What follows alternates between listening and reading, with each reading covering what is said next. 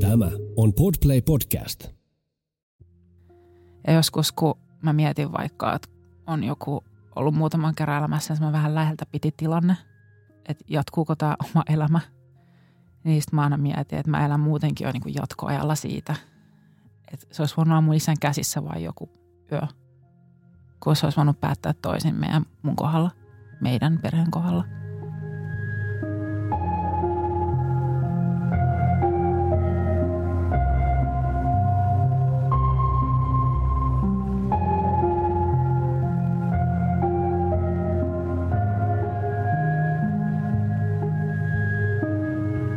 Kuuntelet Siitä on vaikea puhua podcastia.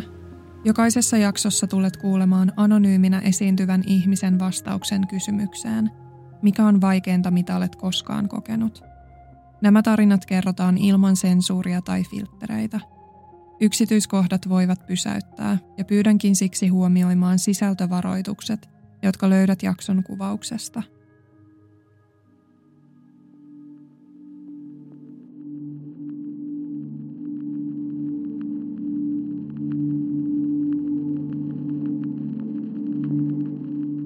asuttiin tosi hyvämaineisella alueella ja tota, me asuttiin semmoisessa isossa omakotitalossa. Mä olin ainut lapsi ja me elettiin tota, tosi ihanaa elämää siellä ainakin ulkopuolisten näkökulmasta ja me käytiin paljon ulkomailla, tosi paljon myös kaukomailla. 90-luvulla se ei ollut niin semmoista tavanomaista. Ja tota, oltiin välillä kuukausikin Yhdysvalloissa ja sitten tota, käytiin mökilläkin ehkä lentokoneella, että oli semmoista tosi näyttävää se. Ja sitten mä olin semmoinen itse tosi hiljainen ja semmoinen omissa oloissa paljon lapsena. Mutta tosiasiassa oli se, että kun mä asuttiin siellä isossa ihanassa omakotitalossa ja kaikki oli, näytti niin kuin hyvältä, niin silti mun isän alkoholin käyttö varjosti sitä tosi paljon. Äidistä mulle hirveästi mitään muistikuvia lapsuudesta, mutta sitten isän alkoholikäyttö oli semmoista joka viikonloppusta ja tosi semmoista niin kuin raivoavaa ja hajotti paikkoja ja sitten oli semmoinen niin kuin uhkaava ja pahoinpiteli mun äitiä ja sitten silloin meillä ei käynyt usein poliisit, mutta sitten tota, niin kuin myöhemmässä vaiheessa, mitä vanhemmaksi mä kasvoin, niin osasi itse soittaa ja puhelimet yleisty. Naapuritkin taisi soittaa monta kertaa sit poliisit, että sitten apu onneksi tuli nopeammin ja paremmin.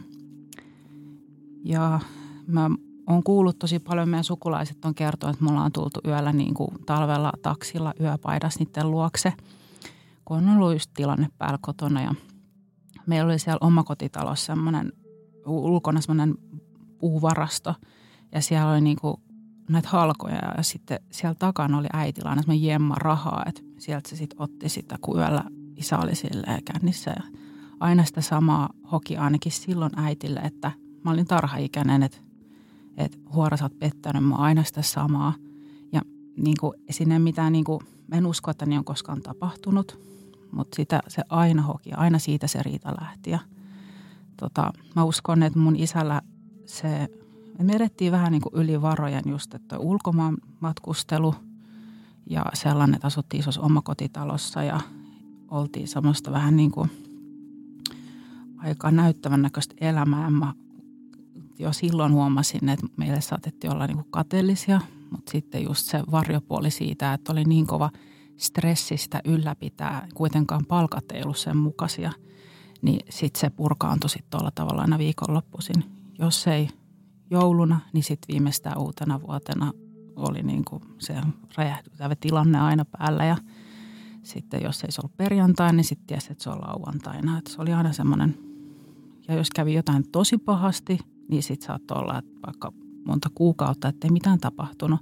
Mutta lapsena sitä aika ja, ja on tosi vaikea kuvailla, että, että milloin tota – niin kuin voisi tapahtua ja että, että se oli joka viikonloppusta vasta myöhemmin sen tajus, että tässä on tämmöinen tietty sääntö tai tämmöinen rutiini, miten tämä asia toistuu. Ja joskus just jostain isoveljestä on haaveillut, että se voisi olla täällä mua turvaamassa ja varsinkin se, kun oli yksin omassa huoneessa ja kuulin ne äänet, kun isä pahoinpitelee äitiä.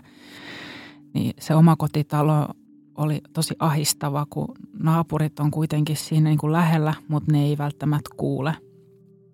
Ja kyllähän mä pelkäsin sitä, että äiti kuolee siihen pahoinpitelyyn. Koskettaa, kun näkee jotain noita perhesurmajuttuja, koska mä voisin kuvitella, että, se olisi voinut olla munkin kohtalo, meidän. Mun isä niin monta kertaa sitä sano, että niin kuin, nyt, niin kuin, nyt me niin kuin lähdetään täältä kaikki kerralla. Ja joskus, mä muistan, kun se tuli hakemaan sieltä turvakodista, niin se jotain, jossain sillalla oli silleen, että mitä jos tästä ajas vaan alas. Ja se oli niin aistavaa. Ja olisi just toivonut, että joku olisi niin ottanut koppia siitä, joku aikuinen.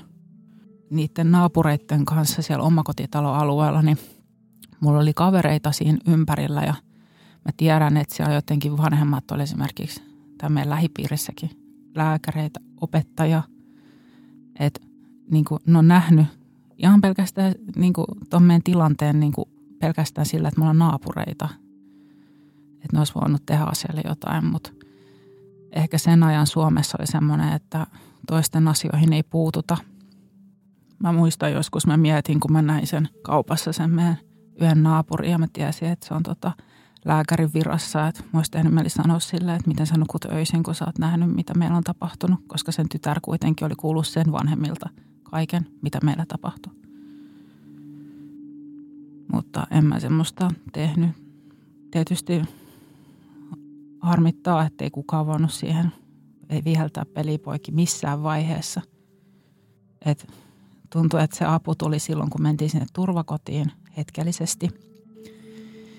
Ja sitten silloin, kun mun sisko huosta otettiin, niin silloin tota, tuntui, että sai sellaista niin kuin apua ulkopuoliselta ainoastaan. Ja kyllähän sekin tietysti täytyy muistaa ne ihmiset, jotka otti mut ja äidin vastaan silloin yöllä, kun me tultiin yöpaita silteen heidän luokseen, että Siinä oli myös silleen, että ei sitä pystynyt kertomaan niin kuin lähipiirille. Mä jollekin sukulaisille saatoin avautua tuosta asiasta parin kertaa. Joku osasi kysyä oikeat kysymykset ja näki, että mä olin sille järkyttyneen poissa oleva. Ja sitten mä kerroin vähän sen, niin sitten niiden tapa oli vaan ottaa puhelin käteen ja soittaa mun isälle, koska mun isähän oli antanut itsestänsä semmoisen helposti lähestyttävän ja mukavan ihmisen kuvan. Niin. Ja sitten soitti tälle, että mitä sä hakkaat niin kuin sun vaimous joka viikonloppu, niin sitä meillä oli aina se vielä pahempi viikonloppu edessä kotona. Ja just sitä, että älä, lepert, älä niin kuin lörpöttele meidän asioita niin kuin eteenpäin. Ja se on niin kuin, mikä se on, juoruamista. Ja mun isä oli sellainen, että kaikki piti hänestä. Hän oli tosi sellainen mukava, harrasti meidän mun kanssa kaikkea lapsena. Mutta sitten – kun hän joi sitä alkoholia, niin oli aivan eri ihminen. Että hän oli semmoinen niin hullun kiilto silmissä. Hän oli niin kuin paljon semmoinen aggressiivisempi, asiaton ja niin kuin päivisin tuntui, että se välitti meistä, mutta sitten illalla taas ei. Ja seuraavan aamuna hän kyllä osasi pyytää niin kuin anteeksi meiltä ja ainakin äiti jotenkin jollakin tavaroilla lahjoja – ja sitten se sama meno sitten jatkuu myöhemmin, että just kun se tavaran, tavaroiden paiskominen alkoi, niin sillä hetkellä aina alkoi semmoinen, mulla kun kädet tärisee ja tota, tuli semmoinen ylivirittynyt tila. Ja silloin mä huomasin, että ei pystynyt koko yönä nukkumaan, että mä olin koko ajan nukuin semmoista koiranunta.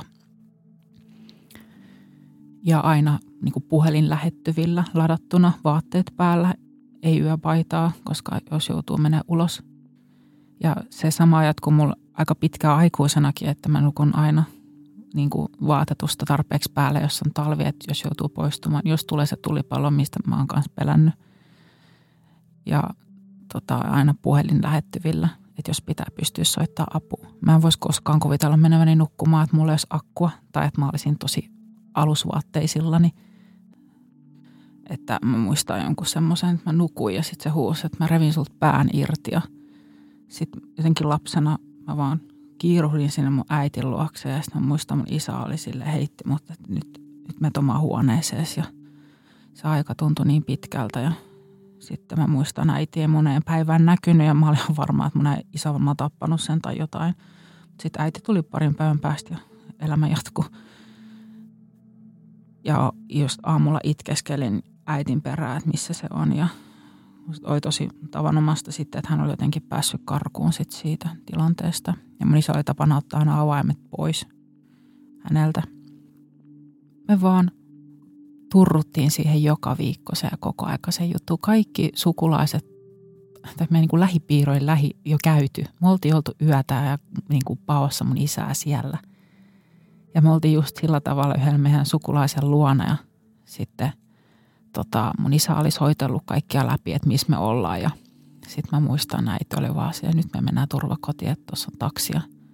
Siihen aikaan se piti katsoa vielä jostain – puhelinluettelosta se numero, miten sinne soitettiin ja ne oli heti, että tänne vaan ja sitten me mentiin sinne taksilla ja siellä turvakodissa kukaan ei saanut käyttää mitään päihteitä.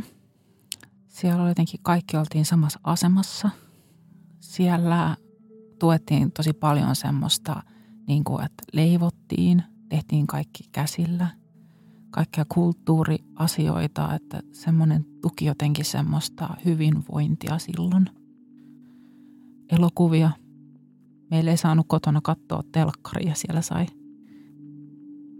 Ja siellä mä varmaan olin paljon myös toisten lapsien kanssa. Ja mä koin jotenkin semmoista yhdenvertaisuutta siitä. Oli semmoinen tosi turvallinen olo ja siellä tuettiin paljon sellaista mm, niin kuin luovia aineita lapsien suhteen ja oli semmoinen aikuinen, jolla voi pysty puhumaan ja tota, tehdä kaikkia asioita, kun jotenkin kotona mä olin aina yksin ja leikin paljon yksin. Ja jos mä menin ulos, niin se oli, mä huomasin, että siellä jatkuu se semmoinen esitys ja sellainen, että kaikki on tosi hyviä aina kysyttäessä. Ja se on niin kuin ollut tosi vaikeaa sitten myöhemmin, kun joku kysyy, että miten menee, kun se piti olla aina, että on tosi hyvin menee. Että et ei vaan kerro sitä totuutta, koska siis meillä oli semmoinen, että meillä menee tosi hyvin ja ei saa kertoa kellekään tästä meidän tilanteesta. Ja tuli siihen ulkomaan matkailu mieleen, että ne matkat meni ihan hyvin. Kyllä mun isä joi siellä, että mä muistan, että joskus me oltiin hotellissa, että nyt ollaan niin kuin hiljaa ja annetaan isän niin kuin, niin kuin nukkua tämä krapula pois. Ja, mutta sitten on myös sellainen ehkä parhaimpia mun muistoja on se, että me mentiin joskus Kreikkaa ja sitten siellä lentokentällä, kun se oli juonut monta päivää pääsiä sen pyhät putkeen – niin sitten yhtäkkiä, kun sen piti lopettaa se juominen, että päästään koneeseen ja päästään lähtemään sinne matkalle, niin sitten siellä se sai semmoisen vähän niin kuin joku tämmöisen kouristuskohtauksen, kun se putki loppui ja yhtäkkiä pitäisi ollakin selvinpäin ja skarpata. Ja sitten se matka on jotenkin jäänyt mulle tosi semmoisena hyvänä muistona ja äitikin on joskus puhunut siitä, että se oli niin hieno matka, kun kerrankin mun isä oli selvinpäin eikä sekoillut ja ei tarvinnut sillä stressata, mutta kun tuossa lähdössä aika paljonkin, että päästäänkö lähtemään. Ja meidän piti niin kuin lähteä jossain vaiheessa pois sieltä turvakodista, että sehän on vain väliaikainen paikka.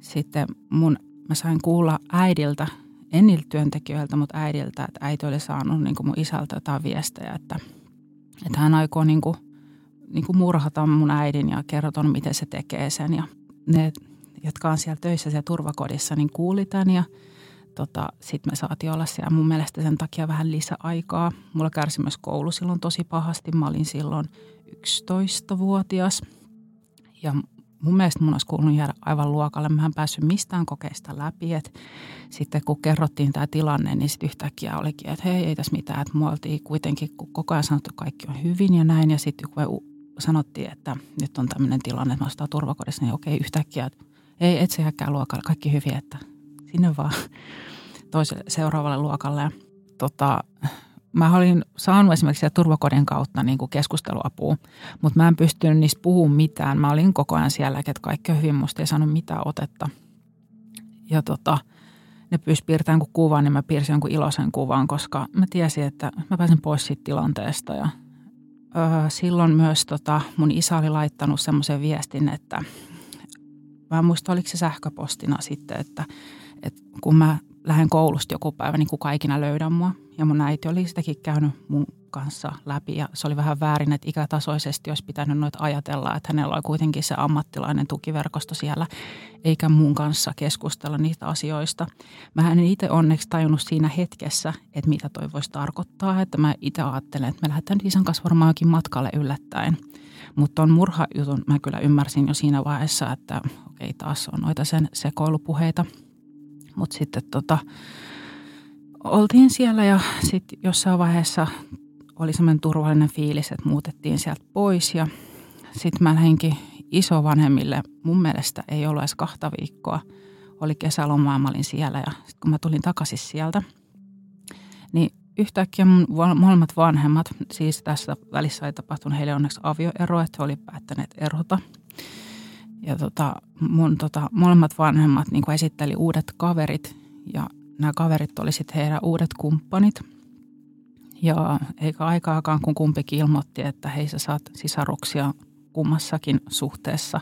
Ja mähän olin siihen saakka ollut se ainut lapsi ja saanut kaiken jouluna ja just elänyt semmoisessa, että mua on kyllä, on saanut paljon lapsena huomiota siinä mielessä ja sitä on tietysti aina varjostanut toi perjantait ja lauantait.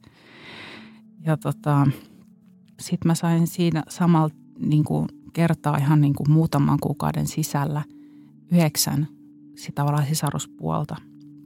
Että ne uudet suhteet ja niissä meille, mulle terotettiin aina, että hei, nämä on niin kuin sun oikeita siskoja, veljiä, että sulle on niin kuin, nyt, nyt unohdetaan tämmöiset puolikkaat, että puolikkaita ei olekaan. Ja se oli vähän silleen myrkyllistä sitten, että niistä jäi vähän niin kuin kiinni ulkopuoliselle, kun meni sanomaan niin kuin ylpeänä yhtäkkiä, että mulla onkin yhdeksän ja hei hetkonen, sä oot tullut ainut lapsi tähän mennessä ja sitten lapsena se on tosi silleen, no kun ei saa kertoa sitä, että mitä kotona tapahtuu, niin se oli tosi hämmentävää ja Mä en ole sen jälkeen, kun me lähdettiin se turvakodissa ollut just tosiaankaan kumman mun vanhemman kahdestaan, jättänyt aikaa – äidin kanssa sitten tietysti joskus tuossa yli parikymppisenä yritettiin niitä välejä korjata moneen kertaan. Ja kun mä sanoin hänelle, että ei ollut ikinä kahdestaan, niin hän siinä vaiheessa sen niin kuin huomasi itsekin.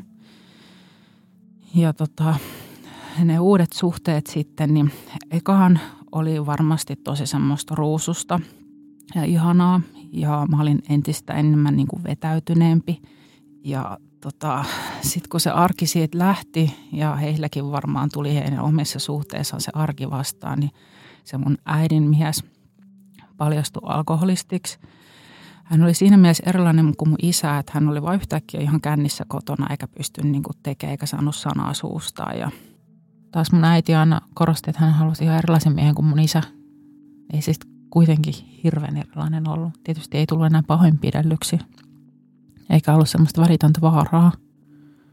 Mutta ei siis kuitenkaan ollut hirveän erilainen ihminen, että addiktio samaan asiaan kuin isällänikin. Hänellekin soteltiin ambulanssia sit siitä kanssa, että hänellä oli tapana olla niin saada semmoisia epileptisiä kohtauksia.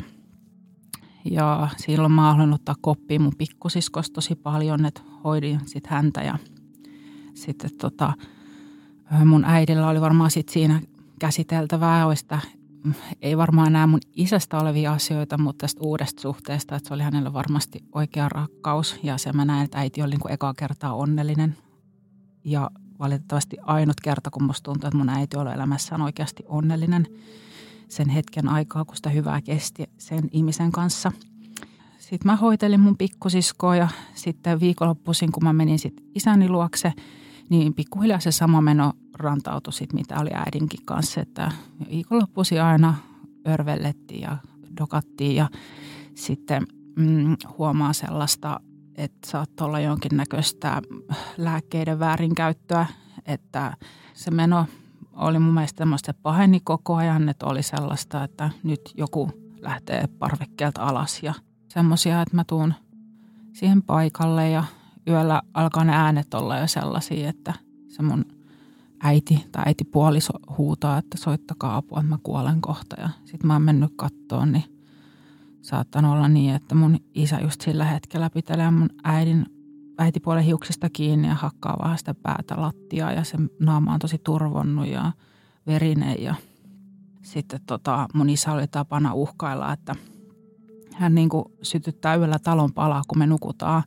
Ja siitä on jäänyt mulle vielä täksikin päiväksi vähän semmoista niin kuin traumaa, että jos mä yöllä herään ja haisee palanut, niin mulla tulee heti semmoinen niin kuin taistele ja pakene fiilis, että sydän hakkaa ja mä mietin, että nyt se on polttanut sen talon niin kuin alitaitoisesti tulee semmoinen, että se on löytänyt mut ja polttaa tämän talon ja se jotenkin iskostunut niin kuin lapsen maailmaan se talon polttaminen ja se aina kännissä sitä sanoja. Myös kun se löysi sen uuden suhteen ja meillä oli se iso oma kotitalo, mulla oli siellä oma huone. Mulla oli hirveästi just leluja, mä olin tosi kiintynyt niihin ja sitten kerran kun mä tulin viikonloppuna käymään sinne, niin semmoinen äitipuoli ilmoitti, että nyt sä oot iso tyttö, että kaikki noin sun kamat on tuolla roskiksessa, että sä voit mennä sieltä tota, ottaa vaikka jotain, jos se tuntuu. Mutta kun me tarvittiin täällä tilaa, niin nyt ne on kaikki siellä, että voit sieltä sitten ottaa, jos tuntuu siltä. Ja mä silloin koin, että se on niin kuin nöyryttävää ja eritoten ne oli mulle tosi rakkaita ne tavarat. Ja mä itse koin, että mä en ollut vielä niin iso lapsi, että mä en olisi mun leluja halunnut. Ja vielä tänäkin päivänä mä haluaisin, että mulla olisi jotain muistoja lapsuudesta sillä mielessä, että voisi muistella – että ne kaikki oli vaan roskiksi heivattu ja siinä mä huomasin, että siitä, siitä hetkestä lähtien mulla oli pitkän aikaa vaikeaa tuottaa puhetta. Että mä en ollut aikaisemmin koskaan äänkyttänyt ja sitten jos tulee tilanne vielä tänäkin päivänä, että on niin kuin vaikea ja stressaava tilanne jossain, niin mä huomaan, että mä vajoon siihen, että mä en niin kuin saa vaan sanoja suusta, että mä vaan äänkytän. Että se on varmasti ollut sillä hetkellä tosi stressaava ja traumaattinen tilanne – joka olisi pitänyt pystyä jollain muulla tavalla käsittelemään kuin heittämällä roskiin. Ja vielä pahempaa oli se, että jotkut lap, naapurin lapset oli ottanut niitä mun leluja ja piti niitä niinku ominaan, että on mun. Ja mä olin kuitenkin silloin 11, että en todellakaan valmis ja sen ikäiset sais vielä leikkiä, jos siltä tuntuu. Ja sitten sen jälkeen oli myös sellainen aika lähellä tuota tapahtumaa, että me mentiin mökille mun isän kanssa kahdestaan ja siellä oli mun serkkukin mukana ja – se oli tosi traumaattinen reissu, että mun isä joi siellä koko ajan. Me ei syöty mitään. Ja mun isä oli niin kuin tosi vahvassa humalassa ja musta tuntui, että välissä luuli mua mun äidiksi. Ne kommentit oli sellaisia ja on kuullut, että mun serkullekin on jäänyt siitä jonkinnäköistä niin kuin traumaa siitä matkasta. Ja ne kommentit oli, että sä oot just niin kuin äitis ja mulla oli pitkät hiukset, niin se saattoi silleen repästä mun hiuksista. Just samaa, miten se aina tukisti mun äiti ja repi silti hiuksia päästä, kun se oli kännissä. Ja se teki mulle silleen samalla tavalla ja sitten just se nälkävaivas, kun koko viikonloppuna meillä oli jotain herkkuja ja me syötiin ne. Mutta ei sitten ollut niin kuin kunnon ruokaa, että eihän hän tuntenut itsestä nälkää koskaan. Niin tota, jotenkin mä olin varmaan ärsyttävä just ehkä sen mun serkun takia, että hän oli mukana, niin vähän niin kuin painostin, että eikö me syödä mitään. Ja että jos mä nyt mennään tonne ja laitetaan toi niin kuin tuli tohon, että sitten kohta me syödään, eikö niin? Niin sitten mä huomasin, että se ärsytti häntä ja hän niin kuin istuttaa mua alas ja kertoo elämään faktoja, että kuinka hän yritti mun äidin kanssa tulla toimeen ja sitten mä huomaan, että tunteja kuluu, alkaa tulla aamu ja se tarina yhtäkkiä taas alkaa alusta. Ja sitä hän teki myös niin kuin, kun mä olin kylässä siellä, niin mun äitipuolen kanssa, että kännissä hän alkaa kertomaan mulle jotain asiaa. Ja se yhtäkkiä mä huomaan, että tämä tarina alkoi taas alusta, että hän ei itsestä huomaa, hän haluaa niin kuin jotenkin – valaista mua kännissä, että kertoo pari juttua ja sitten se aika vaan kuluu. Että hänellä ajantaa jo katoa ja mulle se on vaan tosi ahdistavaa ja joutuu olemaan siinä terapeuttisena ja terapeuttina ja kuuntelemaan sitä asiaa. Varmaan siinä mun vanhempien eron jälkeen mulla oli semmoinen olo, että mä oon tosi yksin, koska just heillä ei ollut minkäännäköistä puheyhteyttä. He eivät halunneet pitää yhteyttä ja mä luotti siihen, että joo, se menee aina viikonloppuisin sitten itse sinne toiselle vanhemmalle. Ja niin kuin, mä oon ihan yksin. Ei ketään vanhempaa aikuista, kelle voisi puhua asioista. Sitten jotenkin, kun mä puhuin jollekin mun kavereille, oli esimerkiksi yksi kaveri, joka kanssa mä luulin, että meillä on samanlaiset taustat. Ja sitten myöhemmin, kun lähestyttiin 18 vuoden ikään, niin mä kysyin, että mitä menee. Sitten hän sanoi vaan, että jos olisi sitä nuoruuden semmoista kapinointia. Että me, me oltiin murrosikäisiä, että se oli ja me nyt, nyt on välit on loistavat ja me tiedän, että asiat on hyvin tänä päivänä. Ja mä muistan, että silloinkin musta tuntui, että se ainut henkilö, kenen kanssa mä luulin, että, että meillä olisi niin kuin samanlaiset äidit esimerkiksi. Niin hetkonen hei, että, että, että mulla oli pakko olla silloin aikuinen. Että ei, ei mulla ole mitään murrosikään kapinavaihetta voinut olla. Mitä jos mä olisin oikeasti ollut hankala, koska eihän mulla ollut mitään mahdollisuutta olla hankala – tai vaikea. Ainakin mä en itse löydä semmoista niinku yhteyttä, että mä olisin ollut.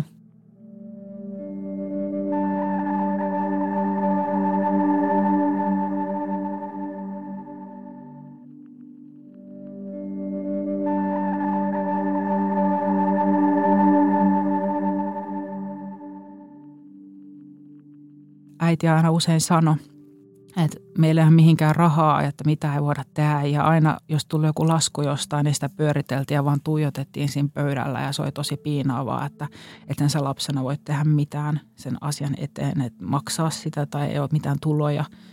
Ja se oli tosi painostavaa. Meillä oli ylipäätänsä aina tosi huono ilmapiiri niin siellä mun lapsuuden kodissa kuin aina äitin seurassa. Ja myös isän luona oli kyllä ihan kivaa, mutta ei iltaisin – että päivisin niin esitettiin semmoista siellä, semmoista ilosta ja onnellista perhettä mun mielestä, kun sitten taas äidillä oli koko aika läsnä semmoinen painostava ja hiljainen, että sitten se aina sit räjähti sitten taas huutoriitaan meidän kesken ja jotenkin tuossa koko aja, ajanjaksossa niin kuin lapsena olisi toivonut, että joku olisi niin kuin sanonut, että nyt seis tämä homma, että kun koko ajan tapahtui kaikkea, niin sitten – niistä olisi päässyt ehkä helpommin yli, kun olisi vähän käsitellyt niitä.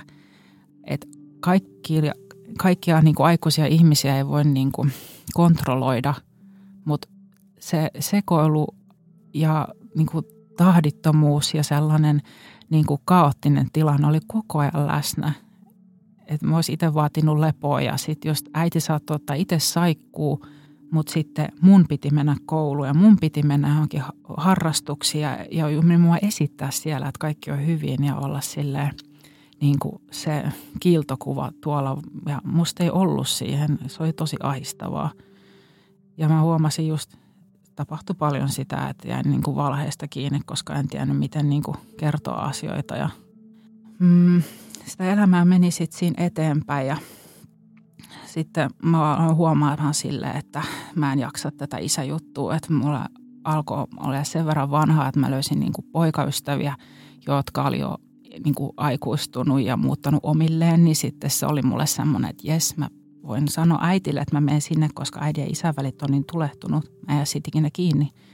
Että mä menin sinne ja siinä olisi voinut käydä tosi huonosti. Kukaan ei tiedä, missä mä oon ja kenen kanssa ja millaiset ne poikaystävävalinnat oli, kun ne oli vähän semmoiset, että mm, mä rakastuin semmoisen, mikä tarjosi sen kodin ja semmoista vähän niin kuin lämpöä ja rakkautta siinä samalla. Ja mitä se ei ollut vielä sen ikäisenä tai muuta. Mutta kun siellä isällä aina oli, niin se oli aina, että poliisit tuli ja tosi usein. Ja sitten mä muistan, että mulla on jäänyt semmoinen mieleen, kun – ne poliisit joskus sanoo, sanotaan, että mun isän nimi on vaikka Ari, niin mä muistan joskus, kun poliisit tuli ja sanoi, että hei Ari, me nähdään joka ikinen viikonloppu näissä samoissa merkeissä, että pitäisikö sun pikkasen rupea rauhoittua. Ja se oli mulle semmoinen jotenkin käänteen tekevä asia, että ei, tämä ei ole niin kuin mua varten, että he, he, he, hetkinen, että me ollaan niin kuin poliisin niin kuin vakioasiakkaita, että tämmöinen tietty pohja on nyt niin kuin saavutettu, että tätä mä en halua elää. Ja sitten se elämä oli niin kaaosta, että viikonloppuisin yhtenä soitat niin kuin äidillä poliisit tai 112 niin kuin ambulanssia sinne mun isäpuolelle ja sitten taas seuraavana viikonloppuna sille tota, mun omalle isälle, että se oli yhtä semmoista niin kuin viranomaisten asiakas todellakin, että mä aina oli se, että oli soittanut vähän aikaa sitten sinne 112 sitten mä olen hoitaa sitä mun pikkusiskoa vielä todella paljon enemmän sitten, kun me, mä aikuistun itse ja muutin pois kotolta heti 18-vuotiaana. Että mun sisko oli sitten tosi, tosi paljon mun luona ja silloin oli tosi vaikea sitten taas luoda suhteita itse, alkaa seurustelemaan jotenkin 18-vuotiaiden samanikäisten kanssa, koska eihän heille sopinut, että mä oon joka viikonloppu myös lapsenvahtina, että mulla on tässä tämmöinen, että pitää mennä yhdeksältä nukkumaan ja me ei voida katsoa mitään leffoja, mitkä on tällaisia tai muuta, että enkä voi lähteä baariin, että että piti miettiä siitä niitä menoja, että mulla oli sitten niin ns-vapaat viikonloput, koska äiti tarvista vapaata. Ja hänellä yhtäkkiä olikin semmoinen työ, missä tarvikin viikonloppuja vapaaksi, mitkä sitten ehkä myöhemmin paljastui, että hän oli itse ollut jossain laskettelureissulla tai jossain muualla, että ei ollutkaan ollut mikään työjuttu. Mutta mä ymmärrän, että äiti tarvitsi apua, mutta kun apu ei voitu pyytää ulkopuolisiltakaan, koska hävetti se tilanne. Ja yleensä riitatilanteissa äiti aina sanoi, että hän ottaa mut avaimet pois ja se oli semmoinen keino saada mut tekemään mitä hän halusi. Se oli semmoinen niin henkistä väkivaltaa mun mielestä, että, että jos et tee näin, niin avaimet lähtee eikä koti ole tulemista ja sukulaisia et saa pitää yhteyttä muuten, että nämä mua etkä siskoos. Niin sitten mä jäin siihen. Se alkoi muutenkin äiti sen ö, toisen eronsa jälkeen niin mun mielestä oireilemaan, että – alkoi tulla semmoisia juttuja, että hän niin kuin hyppää parvekkeelta alas. Että mitä meidän taida jäädä huomenna auto alle, että kun tänään mä en jäänyt, että oli tosi lähellä tilanne. Ja mun pikkusisko on sen verran mua pienempi, että hän tähän noin traumatisoitu tosi paljon. Ja itse olin tietysti huolissani asiasta ja yritin olla just se aikuinen, että hei mä otan mun siskosta koppia, että nyt ota isisti ja näin. Sitten se tilanne saattoi ajautua joskus niinkin, että mä kävin kaupassa – mä autoin häntä siivoamisessa. Hän oli kuitenkin aikuinen työssäkävä ihminen, että mä hoidin myös mun siskoa. Että jos hän ei pysty sitä pakkaa pitämään, niin sitten pitäisi pyytää sitä ulkopuolesta apua. Että, että se oli turhaan paine mulla. Ja äh, tota, asia sitten tietysti raukes monien sattumusten kautta. Esimerkiksi mun pikkusisko soitti joskus 11 illalla, että äiti ei ole kotona eikä hänellä ole avaimia ja – sitten mä hain hänet ja sitten äiti oli soittanut mulle neljä aikaa paarista ja haukku mut pystyy. Ja sen jälkeen mun mielestä aika nopeasti mun sisko sit huostaa otettiin. Ja se oli tosi hyvä, teki meidän perheellekin tosi hyvää, että muut lähti, multa lähti se paine kasvattajana. Ja äiti aina ollut erottanut mulle, että sun ykkösprioriteetti on pitää huolta sun siskostas.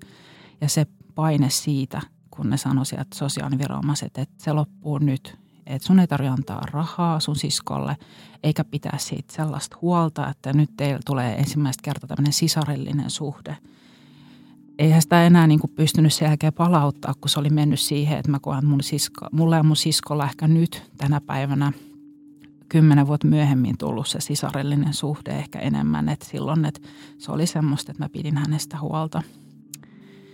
Ja äiti on tosi monesti sanonut sitä, että – joka mua loukkaa, että mä elin siinä suhteessa sun isäs kanssa, jotta sulla oli täydellinen ydinperhe, että sä sait kaiken, mitä sä halusit.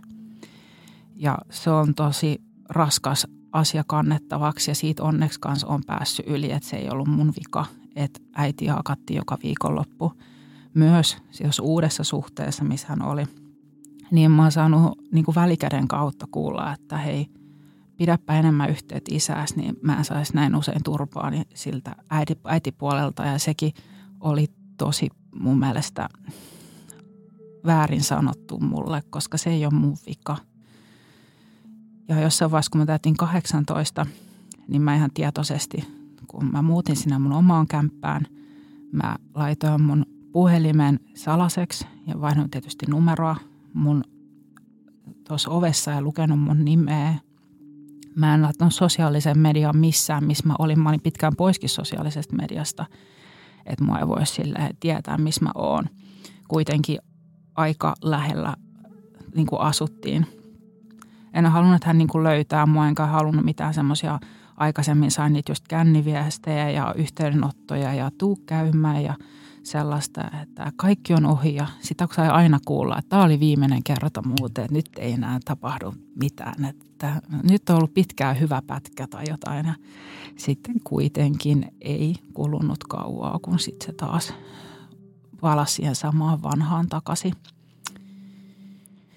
Ja tuosta mun äidistäni, siitä mä, siltä tuli sellaisia – niin kuin sitä, se henkinen väkivalta ja se henkinen ote just oli, kun ei pystynyt puh- sukulaisille puhua.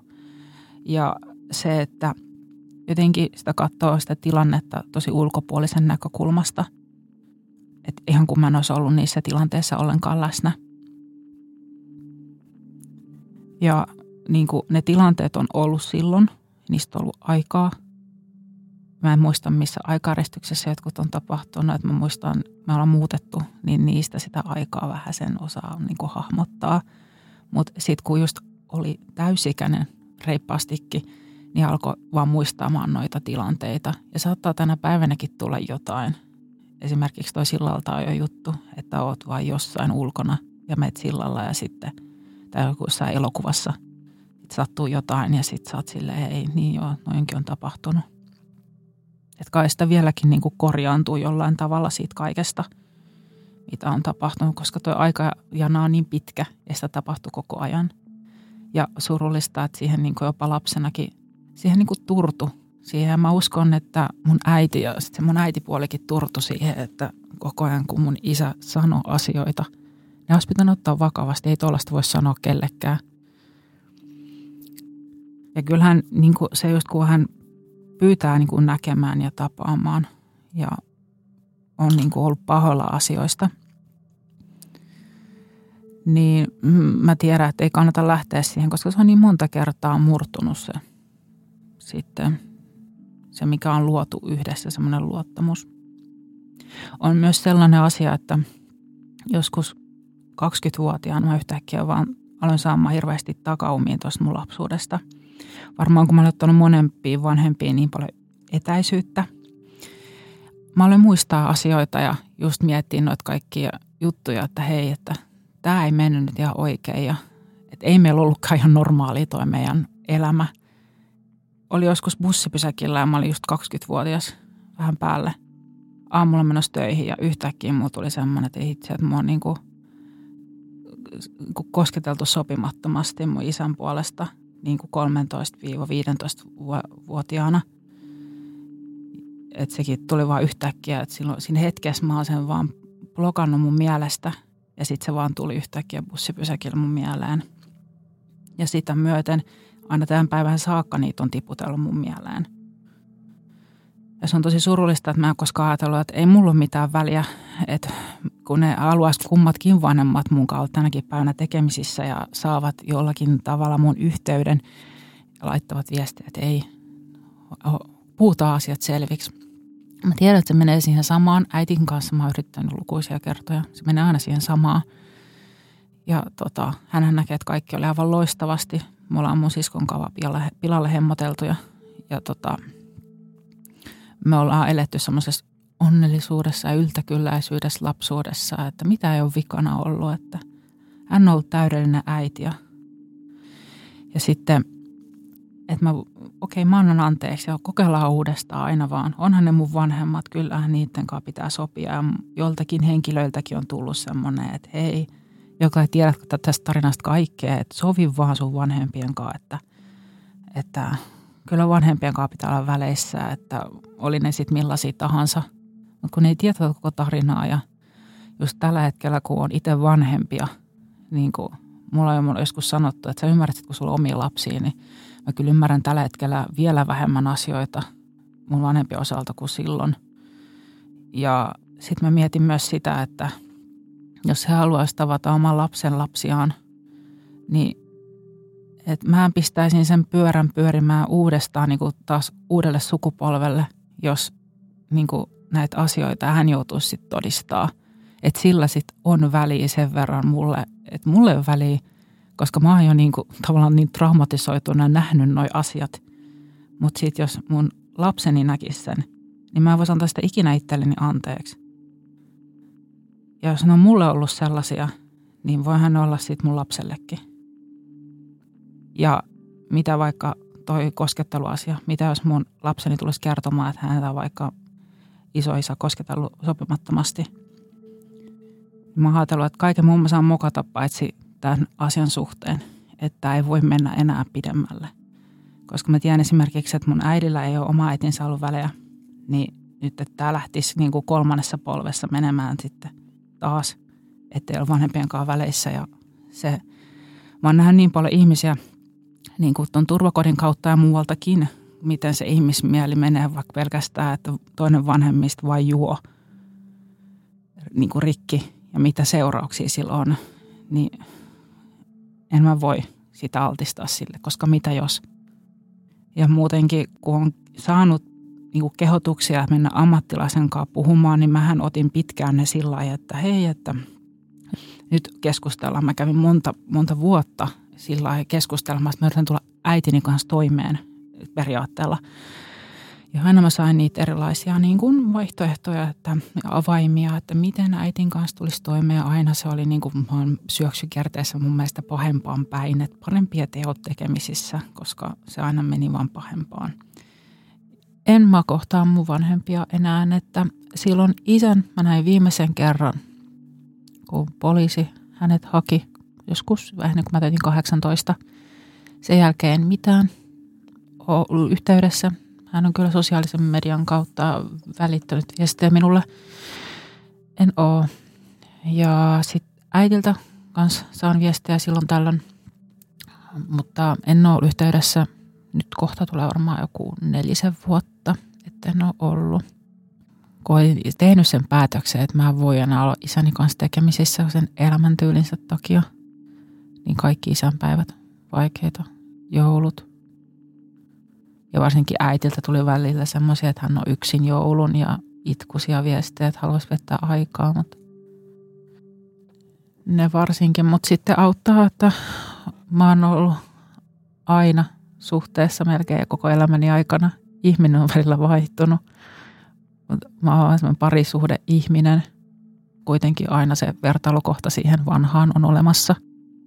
Äitiä seuraan somesta – mitä hän tekee. Hän pystyy seuraamaan minua myös. Mutta sitten taas isästä ehkä enemmän sille tietoa, missä hän liikkuu, missä hän asuu. Takia mä oon seurannut, en minkään muun takia. Mm, paras tapa, miten mä oon käsitellyt näitä asioita, mitä mä oon kokenut, paremmaksi just toi, että voi itse vaikka leipoa, tehdä asioita itse käsin, urheileminen – ja ihan se, että luo semmoisia turvallisia ihmissuhteita. Mä oon tällä hetkellä ollut mun puolison kanssa yhdessä ensi vuonna kymmenen vuotta. Ja hän on niin kuin näyttänyt mulle, mitä se niin kuin rakkaus on. Se fiilis, että on niin kuin rakastettu. Monesti kun mä alan kertoa asioista, niin sit musta tuntuu, että mä vaan vien sen toisen ihmisen aikaa, että ei viitti avautua. Ja varsinkin tuossa on ne monta osa-aluetta. Että mä en just tiedä, että mihin niin lopettaa tai mikä tämän tarinan tavallaan opetus on, kun että yritin vaan selvitä ja hoitaa tämän mahdollisimman hyvin maaliin. Häpeän tunne on osa mun elämää päivittäin. Tosi pienistä asioista mä alan tuntea häpeätä. Ja se on varmasti siitä mun äidin käytöksestä, että pienimmästäkin asiasta aina sanottiin, että se olisi niin kuin häpeällistä, että sitä kuuluisi hävetä niin se kyllä kulkee mukana ja saatan hävetä jotain asiaa tosi paljon ja mä mietin tosi usein, että millainen mä olisin ilman näitä kokemuksia. Mä en oikeasti tiedä. Ne on muokannut mua niin paljon. että eihän mun vanhemmatkaan tunnistaisi mua samaksi henkilöksi. Mähän olin se hiljainen ja sisäänpäin kääntynyt ja joka leikki vain yksikseen monta vaikka koko lauantai, että mä ei tarvinnut mitään pyytää tai mä en pyytänyt mitään. Sitten kun mä oon niin syntynyt uudeksi ihmiseksi, mä sanoisin silloin kaksikymppisenä, niin että mä varmaan niin kuin, olisin varmaan sitten tämä, mutta jotenkin tosi naivina versiona. Ja joskus kun mä mietin vaikka, että on joku ollut muutaman kerran elämässä, että mä vähän läheltä piti tilanne, että jatkuuko tämä oma elämä – Niistä mä aina mietin, että mä elän muutenkin jo niin jatkoajalla siitä. Että se olisi voinut olla mun isän käsissä vain joku yö. Kun se olisi voinut päättää toisin meidän mun kohdalla, meidän perheen kohdalla. Ja me oltaisiin taas yksi tuolla tilastoissa sitten perhesurmasta. Jos mä voisin lähettää nuorelle itselleni viestin, niin mä sanoisin, että noilla – tuollaisella elämällä, mitä sä elät, niin me sosiaalihuoltoon ja sano, että millainen sun kotiolot on. Että sieltä saa apua. Että toi, mitä sä elät, niin se ei todellakaan normaalia. Sitä ei ole todellakaan jokaisen kotona. mitä, millaisessa illuusiossa mä elin. Ja meille se sosiaalihuolto niin kuin peloteltiin sillä ajatuksella, että se on vankila ja se on niin kuin todella paha. Et lähinnä mulle, mun käsitys, mitä mulle kerrottiin siitä silloin, oli, että se on joku keskitysleirin kaltainen paikka, että kotona on aina parempi. Ei se niin ole mun siskonkin kohdalla, niin hänen parasta, mitä on tapahtunut, on se, että hän pääsi pois kotolta mun mielestä. Mä näen mun tulevaisuuden tosi musta ihanana ja sille, että kaikki on mahdollista. Miehen mä voin kaiken itse vaikuttaa. Ja tota, mulla on lapsi, mä oon naimisissa, mulla on ihana koti. En mä muuta tarvii. Mä oon saanut jo enemmän, mitä mä oon voinut edes kuvitella.